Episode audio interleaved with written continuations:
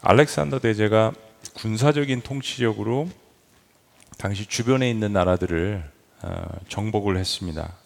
그리고 이제 그 힘으로 그리스 아테네를 중심으로 헬라 문명, 어, 헬레니즘이라는 것을 만들어냈죠. 그리고 이 사상이 이제 이후에 일어나게 된 어, 이웃 나라인 로마, 아, 고대 로마의 강력한 통치와 더불어서 우리 이제 이거를 뭐 그레코 로만 아, 시대라고 이야기합니다. 헬라의 철학과 로마의 힘이 결합된 시대.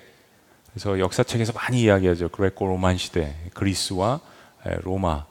아, 이 철학과 로마의 강력한 군사적인 경제적인 기반을 갖고 있는 저희들이 성경을 이해하는 데 있어서 이 헬라 제국 그리고 또 로마 시대 그리고 예수님이 오셨던 그 시대 유대 사상 이 세 가지를 이해하는 것이 굉장히 중요합니다. 특별히 이제 헬라인들이 생각하는 인간의 몸과 영혼에 대한 어, 사상은 지금 말씀드린 이런 그 역사 속에서 탄생을 했습니다. 어, 본질적으로 헬라인들은 어, 행복하고 잘 살고 즐겁게 살기를 원했습니다. 그건 나쁜 건 아니죠.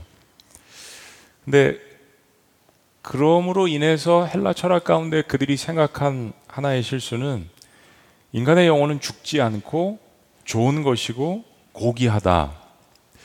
아, 근데 인간의 육신은 그런 영혼을 담고 있는 껍데기에 불과하다. 뭐 여기까지는 그렇게 나쁘지는 않은 것 같습니다. 근데 문제는 이들은 이거를 죄를 짓는데 남용을 했습니다. 저희들이 빌립보서 말씀하면서도 조금 보았지만은 예를 들어서 하지 말아야 되는 그런 행위들이죠. 간통이라든지 매춘이라든지 이런 것들은 몸의 즐거움을 위해서 그냥 하는 거지 영혼과는 관계가 없다라는 것입니다. 굉장히 이분법적인 거죠. 그래서 영혼과 관련 없는 이런 문제들은 어차피 다 사라질 거기 때문에 그런 범죄들은 그렇게 심각하게 염려할 것이 아니다라고 생각을 했습니다. 여러분 이게 괜찮은 것 같은데 사회적으로 어떤 파장을 미칠지 한번 생각을 해보세요. 헬라주의가 법 제도가 굉장히 발달했죠. 그래서 이게 민주주의 사상에도 많은 영향을 미쳤습니다. 어, 그런데 이 법 제도가 발달을 했던 헬라 문명임에도 불구하고 성범죄에 대해서는 관용을 했습니다. 지금 저희들이 고린도 교회를 보고 있어요. 이 아크로 고린도에 있는 아프로디테라는 비너스 신전이죠. 여기에서만 당시에 일하는 어, 직업을 가진 매춘부들이 천 명 이상이 있었다고 합니다. 또 항구 도시고 여러 사람들이 국제적인 무역상들이 드나드는 이런 곳에서 매춘이 있었는데 남자 매춘부들도 적지 않았다라는 거예요. 여기저기 칸막이를 치고 비즈니스를 하듯 이게 합법화되어 있었습니다. 죄가 아니라는 겁니다. 헬라 응봉가였던 데모스 테네스라는 사람이 당시 사회를 이렇게 얘기하는데 한번 들어보세요. 남자는 즐기기 위해서 정부를, 우리의 신체를 섬기기 위해서 첩을, 합법적인 자녀를 낳게 하기 위해서 아내를 가져야 한다. 여러분 얼마나 타락했는지 아실, 아실 수 있는 대목이죠. 근데 이런 모습들이 현대 자본주의를 갖고 있는 현대의 도시들에서도 다시 한번 쉽게 찾아볼 수 있는 거예요. 시대와 문화는 변했지만 마니토볼륨 좀만 줄여주세요. 구약의 소돔과 고모라 그리고 헬라의 지금 저희들이 보고 있는 고린도 그리고 현대 도시의 성적 타락의 모습은 전혀 변화되지 않았습니다. 더하면 더했지 변화되지 않았습니다. 왜냐하면 인간의 죄성 때문입니다. 고린도 교회도 이런 문제들이 있었습니다. 세상과 다를 바 없는 아니 세상에서 흔하지 않는 우리가 미리 보았지만 근친상간의 문제가 있었습니다. 그런데 문제는 많은 성도들이 여기에 대해서 양심의 가책을 느끼지 못하는 고린도 자체 문화가 그랬기 때문에 거기에 대해서 양심의 가책을 느끼지만 이 죄가 아니라고 생각을 하는 거죠. 오히려 이것을 세상의 철학인 헬라주의의 영향을 받아서 죄가 아니다라는 것뿐만이 아니라 교회 안에 들어와 있는데도 정당화시키는 일까지 벌어졌습니다. 매춘이 합법화된 고린도 도시에 엄청난 영향을 받고 있는 거죠. 사실 이제 굉장히 어려운 이야기인데 우리 자녀들도 어린 자녀들도 있는데 요즘 이 핸드폰이라든지 인터넷 이런 것들 때문에 굉장히 어렸을 때부터 많은 영향력을 받고 자라고 있습니다. 이미. 그래서 어떻게 보면 이런 말씀들이 성경적으로 자녀들에게 미리 필요한지 모르겠습니다. 오늘 일부는 그런 자유주의자들의 주장입니다. 교회 안에 들어와 있는 자유주의자들의 주장, 그것을 바울이 그들의 말을 인용을 하고 그것을 성경적으로 반박하는 내용을 담고 있습니다. 그래서 말씀을 잘 보셔야 돼요. 잘못 보시면 아 이게 하나님 말씀이구나라고 생각하실 때 그게 아니라 첫 구절은 세상에서 자유주의자들 또 교회 안에 있는 자유주의자들이 이야기하는 거고 그 뒤에 나오는 말은 성경적으로 반박을 하는 겁니다. 자, 12절 말씀 다 같이요. 시작. 모든 것이 내게 가하나 다 유익한 것이 아니요 모든 것이 내게 가하나 내가 무엇이든지 얽매이지 아니하리라. 좀 어려울 수 있죠. 세번역 성경으로 다시 한번요. 시작. 모든 것이 나에게 허용되어 있습니다. 그러나 모든 것이 유익한 것은 아닙니다. 모든 것이 나에게 허용되어 있습니다. 그러나 나는 아무 것에도 제재를 받지 않겠습니다. 자유주의자들의 주장은 모든 것이 내게 허락이 되어 있다라는 이야기입니다. 나는 자유주의, 나는 모든 것을 할 수 있는 자유를 갖고 있는 인간, 그 존엄, 존중을 받아야 된다는 그런 이야기. 내게 다 자유가 있는데 왜 내가 못하느냐? 로마의 시민으로서 그런 이야기죠. 사도 바울은 여기에 그렇다 할지라도 사도 바울의 신분이 사실은 유대인이면서 로마의 신인, 시민권을 갖고 있었던 사람입니다. 그래서 유대인들이 아, 함부로 사실 재판을 할 수 없었던 거고 로마에 가서 재판을 받았던 그런 이유도 있는 거죠. 사도 바울도 이야기합니다. 근데 그렇다 할지라도 모든 것이 다 내게 유익한 것이 아니다. 그리고 나는 그런 유익하지 않은 어떤 것에 대해서 지배를 받지 않겠다라고 이야기합니다. 성경은 하나님께서 우리에게 자유를 주셨다라고 이야기합니다. 진리가 너희를 자유케 할지니. 그런데 갈라디아서 말씀에 예수님께서 이야기하신 것에 대해서 굉장히 균형을 갖춰주는 이야기가 등장합니다. 5장 13절 말씀이죠. 한번 읽어보실까요? 같이 시작. 형제들아 너희가 자유를 위하여 부르심을 입었으나 그러나 그 자유로 육체의 기회를 삼지 말고 오직 사랑으로 서로 종로로 타라. 그렇습니다. 하나님께서 우리에게 자유를 주셨습니다. 자유의 두 가지 측면이 있는데 이 두 가지 측면을 오늘 어, 함께 예배 드리시는 모든 분들이 잘 이해하셨으면 좋겠어요. 특별히 자유는 freedom from이 있습니다. 내가 무엇 무엇으로부터의 자유죠. 즉 성경에서 이야기하는 가장 핵심적인 자유는 하나님께서 우리를 죄와 형벌과 허물로부터 자유케 하셨습니다. freedom from 못못으로부터의 자유죠. 이건 우리가 많이 외치고 있고 잘 알고 있는 것입니다. 그러나 그러한 자유함을 주시고 용서함을 주시고 우리에게 은혜를 주시고 사랑을 주시고 용서를 주신 하나님 앞에 우리가 그 자유를 얻었을 때 우리는 freedom for 무엇 무엇을 위한 자유인지도 같이 깨달아야 합니다. 하나님께서는 이 자유를 우리에게 주셔서 이것을 통하여서 다른 사람들을 섬기라고 우리에게 주셨죠. 예수 그리스도께서 빌보서 말씀처럼 그렇게 물과 피를 내어서 종처럼 아니 종의 자세로 하나님의 아들의, 아들의 신분을 갖고 이 땅에 오셔서 우리를 그렇게 섬겨주셨어요. 우리는 그것을 통해서 자유함을 얻은 것입니다. 그래서 freedom from eternal sin, 영벌로부터, 죄로부터, 모든 것으로부터 자유를 얻었는데 주님께서 우리를 위해서 그렇게 섬겨주신 것처럼 freedom for 무엇을 위해서 섬길 것인가, 무엇을 위해서 이 자유를 가지고 활용할 것인가, 라는 것에서 분명하게 이야기하는 거. 형제들아 너희가 자유를 위해서 부르심을 입었으나 그러나 그 자유로 육체의 기회를 삼지 말고 오직 사랑으로 서로 종노릇하라라고 이야기합니다. 우리는 이 자유를 가지고 하나님을 사랑하는데 그리고 이웃을 사랑하는데 예배와 복음 증거의 이 자유함을 사용하라고 주님께서 우리를 불러 주셨다는 이 사실을 자유 가운데서 균형 있게 잊지 말아야 하는 것입니다. 그렇습니다. 자유를 주신 분명한 목적이 있습니다. 힘을 주신 분명한 목적이 있습니다. 축복을 주신 분명한 목적이 있습니다. 때문에 우리에게 주신 모든 것들이 다 가하다고 남용하고 과용하면 그것은 결국 자유가 아니라 그것에 지배를 당하게 되어 있는 것이 영적인 원리입니다. 돈을 많이 얻음으로 인해서 돈에게 자유를 누린다라고 생각하지만 결국 다른 사람들을 위해서 얻은 물질을 활용하지 않으면 나는 그 돈에 지배를 받게 되어 있는 것이죠. 돈이 너무 없어서 돈의 노예가 될 수도 있지만 돈이 너무 많아서 물질이 너무 많아서 그 물질의 노예가 될 수 있는 것이 영적인 원리입니다.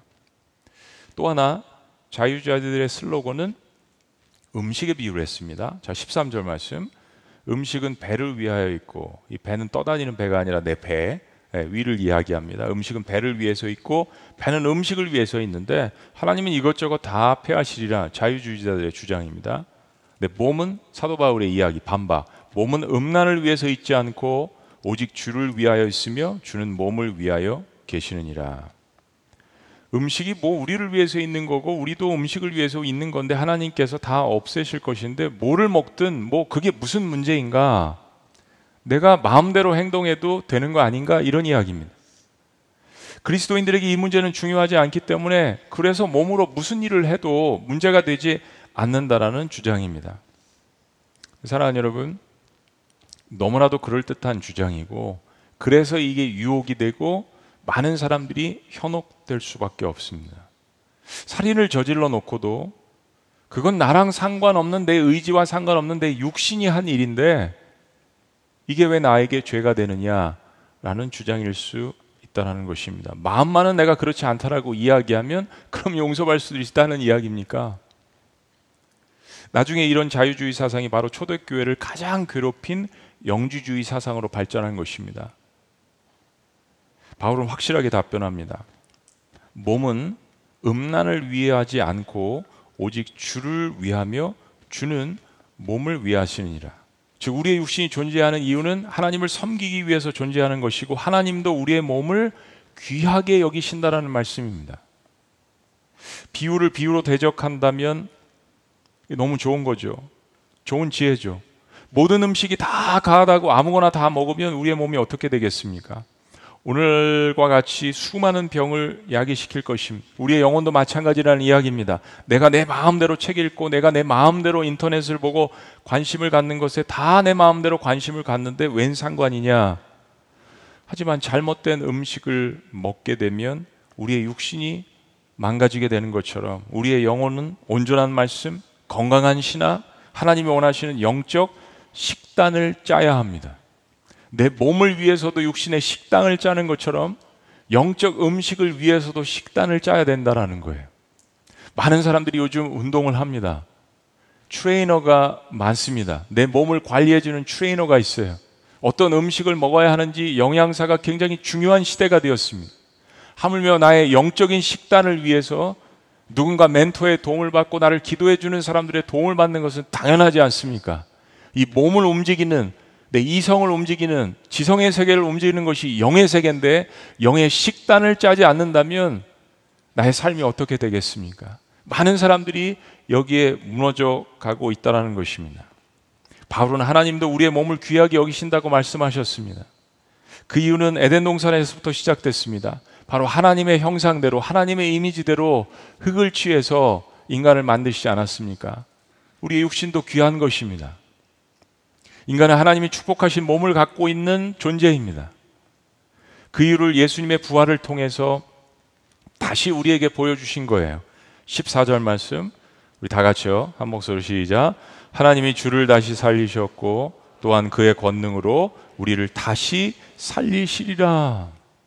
이 살리신다는 말씀은 이 부활에 관한 이야기는 단순히 영에 관한 이야기가 아니라 우리가 죽었던 그 몸들이 다시 영과 함께 합쳐서 부활한다라는 완전한 부활을 이야기하는 것입니다.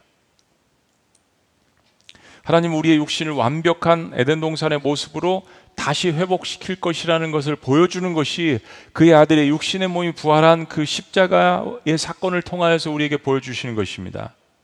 자, 그러면서 이제 고린도 교인들에게 강력한 한마디를 던집니다.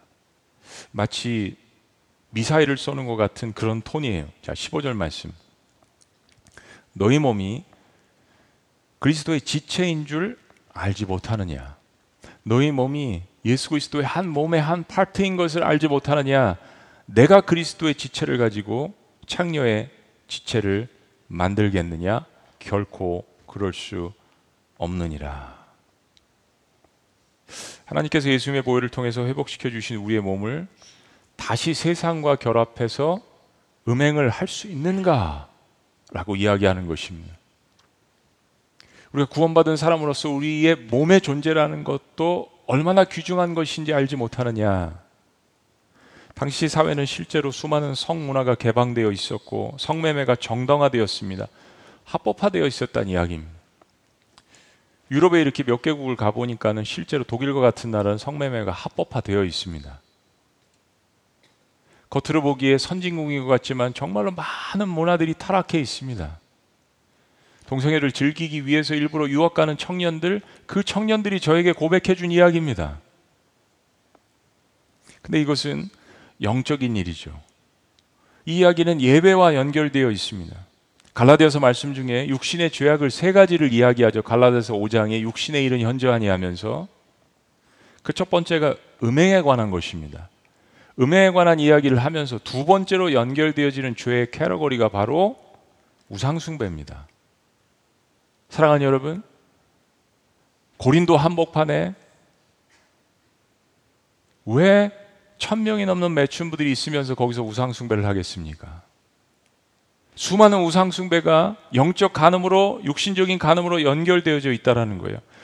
어느 시대를 보든지 성적 타락이 우리의 삶에 있을 때 인간은 반드시 그곳에서 하나님을 대체하는 돈과 권력과 성을 숭배합니다. 성의 혁명 그래서 자유를 갖자 해서 아무거나 마음껏 인간이 느끼는 쾌락이 최고니까 그게 선이니까 우리는 지금 그런 시대를 살고 있습니다.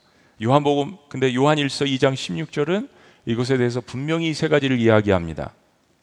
이는 세상에 있는 모든 것이 육신의 정욕과 바로 성적 타락을 이야기하는 거죠. 안목의 정욕과 보이는 것을 다 내 것으로 삼고 싶은 무엇입니까? 권력 욕입니다. 세 번째 이생의 자랑이니 돈, 물질, 만몬. 성경 분명하게 선포합니다. 다 아버지께로부터 온 것이 아니요 세상으로부터 온 것이라.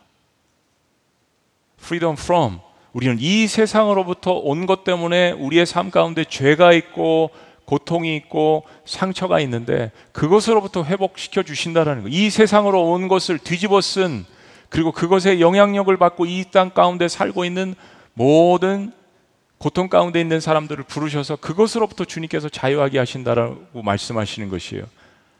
그것은 하나님께로부터 온 것이 아니라고 이야기하십니다. 사도 바울은 다시 한번 강력하게 권고합니다. 16절 말씀. 창기와 합하는 자는 그와 한 몸인 줄을 알지 못하느냐 일러스되 둘이 한 육체가 된다 하셨으니 두 사람의 성관계는 한 몸이 되는 것을 성경이 이야기합니다. 부부관계가 그렇다라는 것을 이야기합니다. 둘이 한 몸이 되었으니 하나님이 짝지어 주신 것을 나누게 할 수 없다라고 이야기합니다. 왜 고린도에 있는 사람들이 제사를 지내기 전에 거기에 있는 여제 여 사제들인 매춘부들과 관계를 하는가? 왜 남창들과 관계를 하는가? 악한 영에게 영을 먼저 파는 것입니다. 영적인 간음을 육신적인 간음을 하는 것입니다. 더 깊게 들어간다면 육신으로 다른 사람과 실제적인 범죄를 저지르지 않고도 여자를 품고 음욕을 품는 자마다 이미 마음에 간음했다라고 예수님께서 가르쳐 주시지 않았습니까? 성적 타락은 영혼을 파는 심각한 행위입니다. 이 범죄에 걸리게 되면 영적 능력을 상실하게 되고 자녀됨의 축복을 상실하게 됩니다. 방법은 하나밖에 없습니다. 다시 그리스도의 보혈로 회개해야 합니다. 우리 이 말씀 보기 전에 하나님께서 우리에게 소망을 주신 것을 기억하죠. 이런 이러한 범죄들을 쭉 열거한 다음에 이와 같은 자들이 너희 가운데 있었으나 성령의 씻음과 그리스도의 보혈을 통하여서 다시 회복되었다라는 말씀을 우리에게 주셨습니다. 어떤 죄악 가운데 있어도 그가 경험한 예수 그리스도께서 다시 돌아올 때 주님의 그 용서하심과 성령의 씻음의 역사가 하나님의 자녀들에게 있다라는 것을 우리에게 주시는 것은 엄청난 소망입니다. 그러면서 사도 바울이 이 부분에 대해서 아주 깊숙하게 질타를 하는 것이죠. 17절 말씀을 이렇게 이야기합니다. 주와 합하는 자는 한 영이니라. 그렇습니다. 우리는 주와 합해서 한 영이 되었습니다. 저와 여러분들은 남자 여자를 떠나서 비유적으로 우리는 교회 그리스도의 거룩한 신부 주님은 우리를 맞이하시는 신랑 주님과 함께 합했는데 어떻게 다시 세상과 함께 합할 수가 있느냐라고 말씀을 해 주시는 것입니다. 소돔과 고모라의 죄, 창세기에 있는 라멕의 죄, 바벨의 죄, 헬라주의의 죄, 이 모든 핵심들은 음행하는 범죄가 있었습니다. 우상숭배하는 범죄가 있었습니다. 성경에서 우상숭배를 육신적인 간음에 비유하는 것도 그런 이유입니다. 자, 그러면 이런 죄악 가운데 있어서 실제적인 한 가지의 제안을 합니다. 어떻게 이런 것들로부터 피할 수 있을까? 18절 말씀입니다. 다 같이 시작. 음행을 피하라. 사람이 범하는 죄마다 몸 밖에 있거니와 음행하는 자는 자기 몸에게 죄를 범하느니라. 성적인 유혹은 맞서서 싸울 수 있는 게 아니란 이야기입니다. 성경은 사탄은 어둠의 대적은 맞서서 싸우라고 이야기했습니다. 사탄은 맞서서 싸우는 것입니다. 사탄에게서 도망가는 것이 아닙니다. 그러나 유혹은 피하라고 이야기했습니다. 무조건 도망가라고 이야기합니다. 여기서 피하라고 번역된 단어는 도망하라는 뜻입니다. Flee from sexual immorality. Flee from. Run away from it. 그것부터 도망가라는 이야기예요. 사랑하는 여러분, 이길 장사 없습니다. 어떤 거인도 이길 수 있는 삼선도 넘어간 죄예요. 하나님 다음으로 엄청난 권력을 가졌던 세상을 통치하는 다윗도 넘어간 죄입니다. 하나님이 주신 지혜를 가졌던 세상의 모든 지혜를 가졌던 왕 솔로몬도 넘어갔던 죄입니다. 요셉은 도망갔잖아요. 제가 열관 앞에 이 세 사람 힘과 권력과 모든 것을 가졌던 요셉은 노예였었는데 이 죄 앞에 도망갔습니다. 그리고 그는 승리했잖아요. 돈으로, 권세로, 힘으로 될 수 없다라는 이야기입니다. 사람이 범하는 죄마다 몸 밖에 있다는 주장은 자유주의자들의 주장입니다. 내 몸인데 뭐 어때? 영과 분리되어 있는 것인데 마음대로 하는 거, 즐기는 거, 쾌락을 얻는 것 자체가 선인데 내 죄는 몸 밖에 있는 것인데 죄가 몸과 상관없다는 이야기죠. 바울은 간단하게 영적인 진리로 맞습니다. 음행하는 자는 자기 몸에게 죄를 범하는 것이니라.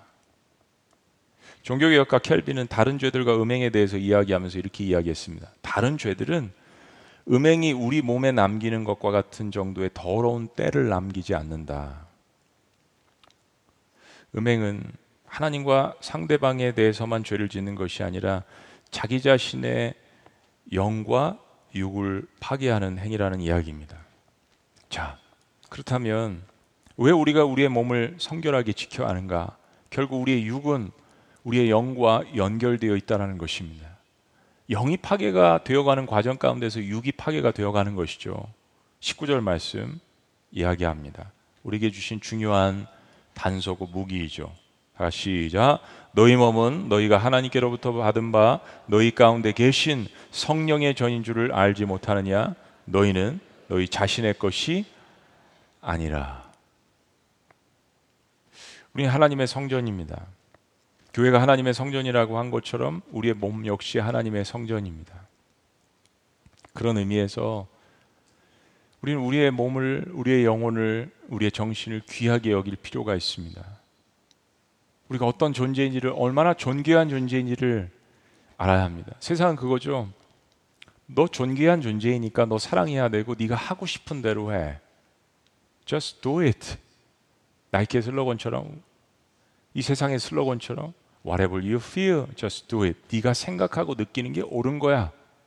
기분이 좋으면 그게 최고야. 행복하게 느끼면 그게 최고의 선이야. 근데 우리는 우리 자신이 하나님께 속해 있다라는 것을 깨닫는 그리스도인들입니다. 내 생각과 내 마음과 몸은 사실은 연결된 생각과 마음의 표현이죠. 우리는 일체된 하나의 인격적인 존재로서 내 삶 가운데 그리스도를 모시는 전이라고 이야기하는 것입니다. 여기 한 사람 한 사람 작은 아이들부터 시니어 이르기까지 영혼들이 함께 모여 있는 이 자체가 하나님께서는 교회라고 불러 주시는 것입니다. 너는 나의 거룩한 신부야라고 주님께서 우리를 불러 주시는 거예요. 근데 그렇게 불러 주실 때 아직 죄인 되었을 때 우리가 그런 그렇고 그런 모습에 있었을 때부터 주님 우리를 사랑하셨다라는 거예요. 때문에 우리가 죄를 짓는 상태나 다시 실패하고 다시 허물을 보이는 상태에서라도 주님께서 나를 어떤 상태에서 불러주셨는가를 기억하고 다시 주님께로 돌아오는 것이 필요합니다. 그게 그리스도인이 갖고 있는 축복이며 그리스도인들이 갖고 있는 영예이고 그리스도인들만 갖고 있는 엄청난 자녀됨의 무기일 수 있는 것이에요. 죄가 다시 우리를 찾아왔을 때도 우리는 그 사실을 기억해야 합니다. 탕자처럼 다시 돌아가는 것입니다. 성경은 이야기합니다. 너희는 너희의 것이 아니라 왜냐하면 하나님께서 우리를 죄로부터 어둠의 권세로부터 값을 치르고 구원해 주셨기 때문입니다. 마지막 20절 말씀 그렇습니다. 다 같이요. 시작. 값으로 산 것이 되었으니 그런즉 너희 몸으로 하나님께 영광을 돌리라. 어떤 값이요? 늘 말씀드리지만 나의 목숨값은 하나님의 아들의 목숨값입니다. 이걸 자녀들에게 세뇌시켜 주셔야 합니다. 그래야 자녀들이 절망하지 않습니다. 그래야 자녀들이 거울을 보아도 높은 자존감으로 나아갈 수 있습니다. 절망 가운데서도 다시 일어날 수 있습니다. 나의 목숨값은 그리고 나의 형상과 이미지는 우리 아버지로부터 온 것, 우리 하나님으로부터 온 것, 값으로 산 것이 되었으니 그런즉 너희 몸으로 하나님께 영광을 돌리라. 사실 이 몸은 우리의 삶이죠. 내 영혼, 내 정신 세계, 내 욕심 이것을 통해서 하나님 앞에 영광을 돌리라는 말씀. 우리는 지난 3주 동안 영광에 관한 이야기를 많이 들었습니다. 요한복음 말씀과 연결이 됩니다. 유대 사람들은 자신의 영광을 취하려고 했는데 예수님께서는 다 하실 수 있음에도 불구하고 모든 권한을 갖고 계신 분임에도 불구하고 그 영광을 하나님 앞에 올려드렸습니다. 하나님 우리가 행복하기를 원하십니다. 기뻐하기를 원하십니다. 그런데 나를 행복해 하시고 나를 기쁘게 하시고 나에게 선한 것을 주시는 그 주님 앞에 감사 올려드리는 것을 통하여서 내가 하나님 앞에 속해 있다라는 것 그리고 하나님께서 내 인생의 주인이라는 것을 올려드리는 것 그게 하나님 앞에 영광을 올려드리는 것입니다. 태초로 돌아가서 우리의 거룩함을 회복하는 것이 예배입니다. 그것이 제자 훈련입니다. 그것이 신앙생활입니다. 다시 한번 나를 하나님의 말씀 앞에 세워서 예배 가운데 태초로 돌아가는 거예요. 에덴 동산의 그 모습으로 하나님께서 회복시켜 주실 것을 완전하게 회복시켜 주시는 것은 영화의 단계 주님 다시 오실 그 시간이지만 그러나 지금도 점점점 계속해서 성화의 과정을 통하여서 나의 삶을 받아주시고 몰딩해 주시고 새롭게 해주시는 새 살을 나게 하시는 그 하나님 앞에 우리는 돌아가야 하는 것입니다. 내가 아니라 세상이 아니라 물질이 아니라 권세가 아니라 하나님께서 예수 그리스도의 보혈을 통하여서 우리를 깨끗게 해 주십니다. 여러분 예배 시리즈 마지막 설교를 기억하시나요? 그때 설교가 복음이 부끄러운 것인가? 라는 제목이었습니다. 로마서 1장 16절 17절 말씀을 통해서 복음이 부끄러운가 설교를 했어요. 불량상 예배 시리즈 책에 이 설교가 실리지 못했습니다. 또 하나의 설교는 시대를 분별하라 하나님을 떠난 세대의 네 가지 특징. 이거 우리 다음 세대들에게 계속해서 말씀해 주셨으면 좋겠어요. 이것은 로마서 1장 16절 17절 이후에 있는 로마서 1장 22, 21절부터의 말씀을 증거했던 것입니다. 이 두 가지의 설교를 하면서 제가 동성 결혼, 동성애, 또 차별금지법에 대한 이야기를 했습니다. 최근에 더불어민주당의 김희재 의원이 어, 차별금지법을 이분은 반대하시는 분이죠. 이분이 그런 이야기를 했습니다. 2013년 19대 국회까지 7건이 발의가 됐는데 전부 자동 폐기가 되었습니다. 21대 국회에 들어와서 지금 몇 건이 발의가 되었고 법사위에서 법을 제정하는 법사위에서 공청회까지 마친 상태입니다. 앞으로 남아 있는 것은 법사위 통과 과정이고 법사위에서 통과가 되면 본회의 통과 절차를 통해서 법이 제정되는 것은 시간 문제입니다. 지금 굉장히 이제 심각한 상태까지 이렇게 올라가고 있다라는 것을 더불어민주당의 김희재 의원이 이제 크리스천이시죠. 더불어민주당에 또이 차별금지법을 반대하시는 분들이 계시죠. 김진표 의원도 그러시고 저는 우리 한국 사회가 가지고 있는 여러 가지 차별과 구조적 모순으로 고통받고 있는 사람들이 있다라고 생각을 합니다. 그리고 그런 사회적 약자들에 대해서 차별을 금지하자.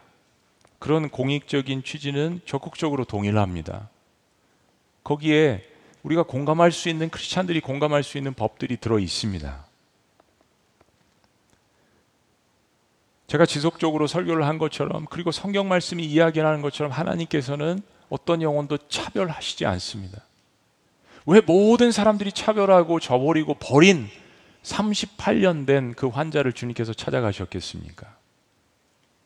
거기는 엄청난 의미가 있는 것이죠. 왜 이방인들을 찾아가셨겠습니까? 왜 상종도 안 하는 사마리아 여인을 만나러 가셨습니까? 차별하시지 않으니까요.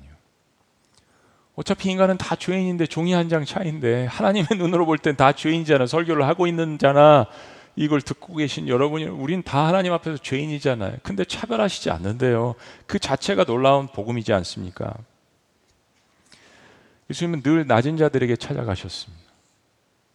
저희 지구촌 교회가 저희 교회 내에 사회복지부도 있고요. 코로나 팬데믹 상황 가운데서 이 사역을 많이 늘렸습니다. 취약계층을 사각지대라고 할 수 있는 취약계층을 많이 돌보려고 여러분들과 함께 애를 썼습니다. 왜냐하면 늘 재난의 시대에는 항상 사각지대가 문제예요. 그래도 갖고 있는 사람들은 그래도 버틸 수 있는데 사각지대는 디마지널라이드 센터가 아니라 주변에 있는 사람들은 늘 고통을 받는 것이 역사가 보여준 것입니다. 그래서 우리는 교회 내 사회복지부를 많이 강화를 했습니다. 그런가 동시에 우리 지구촌 교회 자랑인 올해 사회복지부가 재단이 20주년입니다. 그래서 우리가 11월에 셀러브레이션을 할 거예요. 용인과 수지에 우리는 12개의 사회복지 재단을 갖고 있습니다. 동탄 아르딤에 장애인 또 건물을 갖고 있습니다. 노인들부터 시작해서 사각지대에 있는 분들을 돌보려고 애를 쓰는 분당에도 노인 복지관이 있고 수지에도 노인 복지관이 있고 여러분들 잘 아시잖아요. 지구촌 교회가 그리스도의 말씀에 입각해서 어떤 차별도 동의하지 않습니다. 근데 포괄적 차별금지법이 담고 있는 몇 가지의 내용에 우리 기독교인의 신앙을 가지고 도저히 우리가 동의할 수 없는 내용들이 있기 때문에 독소 조항이라고 우리가 부르는 것입니다. 제가 너무 놀란 게 저희 교회 교육자 분들에게 2년 전에 차별금지법에 대해서 읽어보신 분 손들어 보시라고 했는데 250명의 교육자 사역자들 가운데 손을 든 사람 몇 사람 되지 않았습니다. 차별금지법이 뭔지 모르는 거예요. 거기 어떤 좋은 내용이 있고 어떤 나쁜 내용이 있는지 전혀 모르는 겁니다. 읽어보지 않았는데 어떻게 알겠어요? 다른 사람의 입술을 통해서 뭐 매스컴이 조금 난 걸 통해서 그 전문을 그래서 주일날 여러분들에게 읽어드렸잖아요. 그리고 우리 교육자 사역자들에게도 그것을 나눠 드렸습니다. 특별히 여기에 담고 있는 성적 지향과 성별 정체성에 대한 정의입니다. 시간 관계상 전문은 주일날 읽어드렸으니까 나중에 그 설교를 보시고요. 차별금지법안 1장 총칙 제2조 정의 사항에 이렇게 되어 있습니다. 성적 지향이란 이성애, 동성애, 양성애 등등 50가지의 예, 다른 성적 취향이 있다라고 이야기를 하죠. 감정적, 호의적, 성적으로 깊이 이끌릴 수 있고 친밀하고 성적인 관계를 맺거나 맺지 않을 수 있는 개인의 가능성을 말한다. 차별금지법안 제1장 총칙 제2조 정의 5항에 보면 성별 정체성이란 자신의 성별에 관한 인식 혹은 표현을 말하며 자신이 인지하는 성과 타인이 인지하는 성이 일치하거나 불일치하는 상황을 포함한다. 여러분이 살다가 어느 날 난 남자가 아닌 것 같아. 난 여자가 아닌 것 같아. 라는 생각이 들고 선언을 하면 그게 인정받을 수 있다라는 이야기입니다. 미국은 더 이상 she, 그녀 혹은 he, 그 남자 이 둘만 표현하지 않는 표기상에 주마다 조금씩 법이 다르지만 제 3의 성을 표기하게 되어 있습니다. 더 이상 미세스 미스터가 두 가지의 성만 존재한다라고 이야기하지 않습니다. 7년 전에 아홉 명의 대법관 중에서 다섯 명이 동의해서 동성 결혼이 합법화되고 주마다 그것을 다르게 받아들이는 주에서 또 많은 주들이 그것을 합법화했죠. 그런 과정 때문에 생겨나게 된 것입니다. 청소년기의 아이들 그런 생각할 수 있잖아요. 질풍노도의 시기입니다. 나는 조금 여자 성향이 더 있나 봐. 남자가 그렇게 생각할 수 있습니다. 여자 역시 아 나는 좀 운동도 좋아하고 그렇게 생각할 수 있어요. 여러분 미국의 NCAA 전 세계에서 주목하는 대학 농구죠. 거기 얼마나 많은 동성애를 행위를 하고 있는 선수들 또 학생들이 많은지 모르겠습니다. 사실입니다. 어렸을 때 그런 고민들을 가져보지 않은 시기가 어디 있을까요?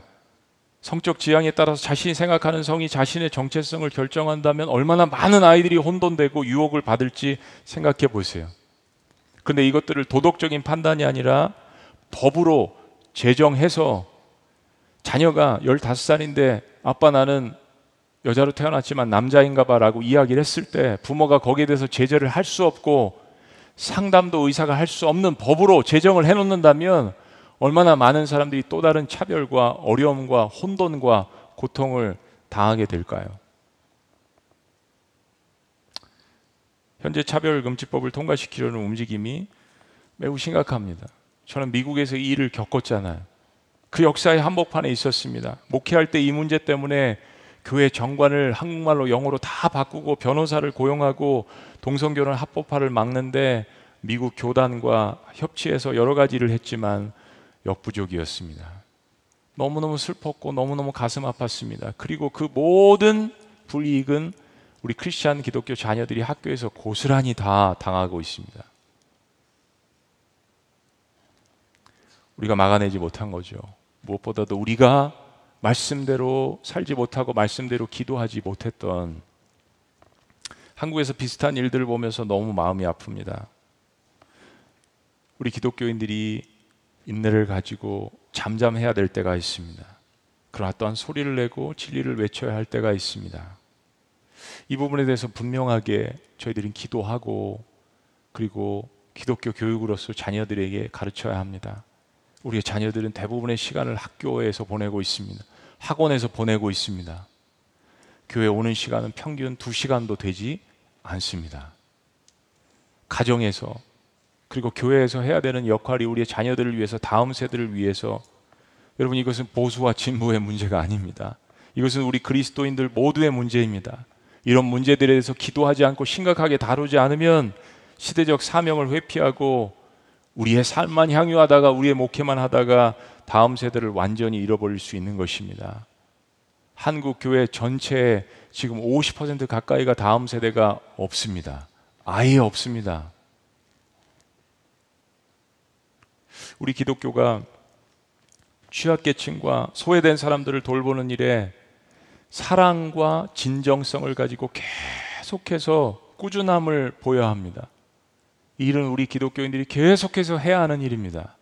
그런가 동시에 차별금지법의 독소조항 같은 이러한 요소들, 비성경적인 일들에 대해서는 목소리를 내는 것, 성경적으로 다가가는 것, 우리에게 너무나도 필요한 일입니다. 기독교의 신뢰도가 참 바닥이고 어려운 상태에서 우리가 이런 일들에 대해서 함께 기도하고 하는 것 너무나도 쉽지 않은 일이라고 생각합니다. 독일에 나치가 일어났을 때 다수의 루터란 교회들이 동조했습니다. 그러나 그때 보네파와 같은 그러한 목사님이 일어나서 고백 교회를 만들었습니다. 우리가 도저히 이런 사상에 따를 수 없다. 나치즘, 인종차별하고 유태인들을 학살하려는 그런 움직임 가운데에서 성경 말씀을 봐라 어디 하나님께서 우리를 차별하셨나? 성경 말씀으로 돌아가자. 우리 하나님 말씀으로 고백하자. 우리의 죄를 먼저 회개하자. 마지막으로 한 가지 균형을 다시 한번 여러분들에게 호소하기를 원합니다. 그러면 과연 과연 한국 교회는 동성애자들을 차별 없이 받아들이기에 준비가 되어 있는가? 우리는 정말 그런 사람들이 아빠 엄마 나 이런 성향이 있는 것 같고 이런 마음이 있는 것 같은데 나 어떻게 해? 학생부에서 청년부에서 그리고 목장에서 만약에 그런 아픔과 어려움과 그것 때문에 스트럭을 하고 있는 사람들이 마음껏 그것을 이야기하고 오픈하고 그리고 기도의 도움을 받고 사랑의 도움을 받는 한국 교회는 과연 거기에 대해서 준비가 되어 있었는가? 그리고 이런 것들이 법으로 올라오기 이전에 과연 그들을 위해서 어떤 사역을 하고 있었나? 저 자신을 돌아보면서 목회자로서 그리고 우리 모두에게 또 하나님께서 우리에게 던져주시는 어, 질문이라고 생각합니다. 사랑과 거룩함. 이 두 가지가 우리는 균형 있게 우리의 삶 가운데에서 실천되어져야 할 것입니다. 우리 그리스도인들 먼저 나 옛사람은 죽고 나는 그리스도 한 몸이라는 이 사실 앞에 우리가 고백교회처럼 회개하고 우리 자신을 먼저 들여다보고 우리 자신을 먼저 하나님 앞에 회개하고 세운 후에 그리고 이 문제를 가지고 아파하고 신음하는 그리고 고민하는 그리고 또한 그러한 죄 가운데 있는 사람들을 하나님 앞에 올려드리며 기도할 때 하나님께서 우리 대한민국을 또 우리 교회들을 또 우리의 자녀들을 우리의 이웃들을 그리고 우리를 다시 한번 새롭게 하실 것을 주의 이름으로 축원합니다. 기도하시겠습니다.